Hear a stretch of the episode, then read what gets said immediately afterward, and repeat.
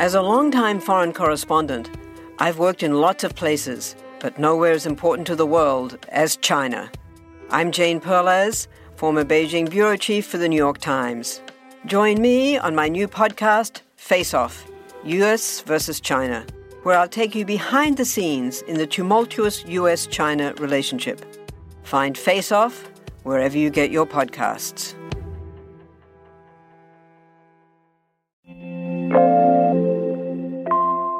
Trump is suing Twitter, Facebook, and YouTube. Assassin's Creed could become an online service game, and OnePlus's latest phones throttle performance on popular apps. This is your Daily Tech Briefing, the morning edition. It's Thursday, July 8th. From Engadget, I'm Bureau Chief Matt Smith.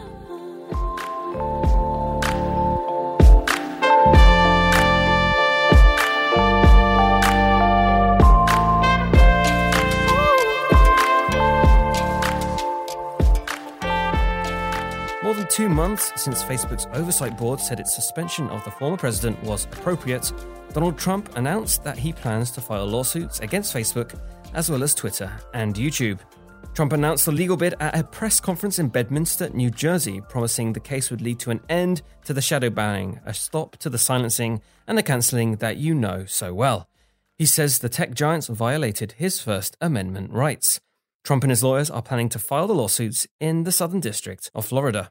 During his presidency, Trump battled big tech pretty frequently. His executive order in 2020 tried to limit the legal protections that shield social media companies from liability for what users posted online. While it was billed as an attempt to prevent online censorship of political ideas, it came shortly after Twitter fact checked a Trump tweet that claimed that mail in ballots were guaranteed to be substantially fraudulent. President Biden revoked this executive order just over a month ago. Bloomberg sources claim Ubisoft is developing Assassin's Creed Infinity, a project that turns the alternate history and assassination series into a live online service more like Grand Theft Auto Online. Instead of playing solo in one historical period, you would join other players across multiple settings that would grow and evolve over time. You might then have a stronger reason to keep playing and paying for longer compared to current Assassin's Creed entries, which rely heavily on DLC.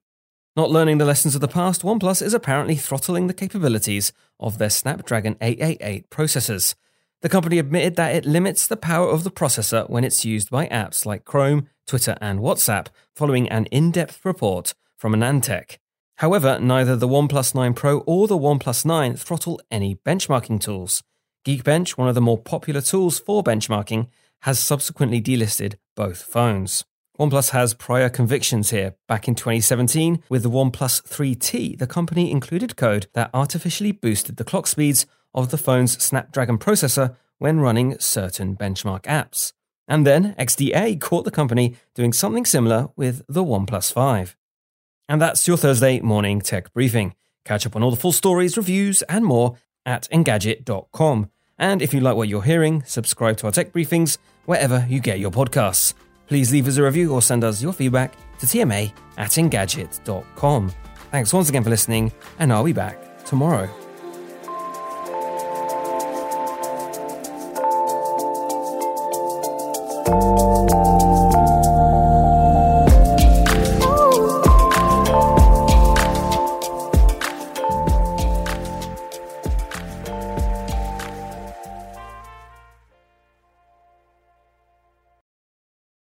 Want to learn how you can make smarter decisions with your money? Well, I've got the podcast for you.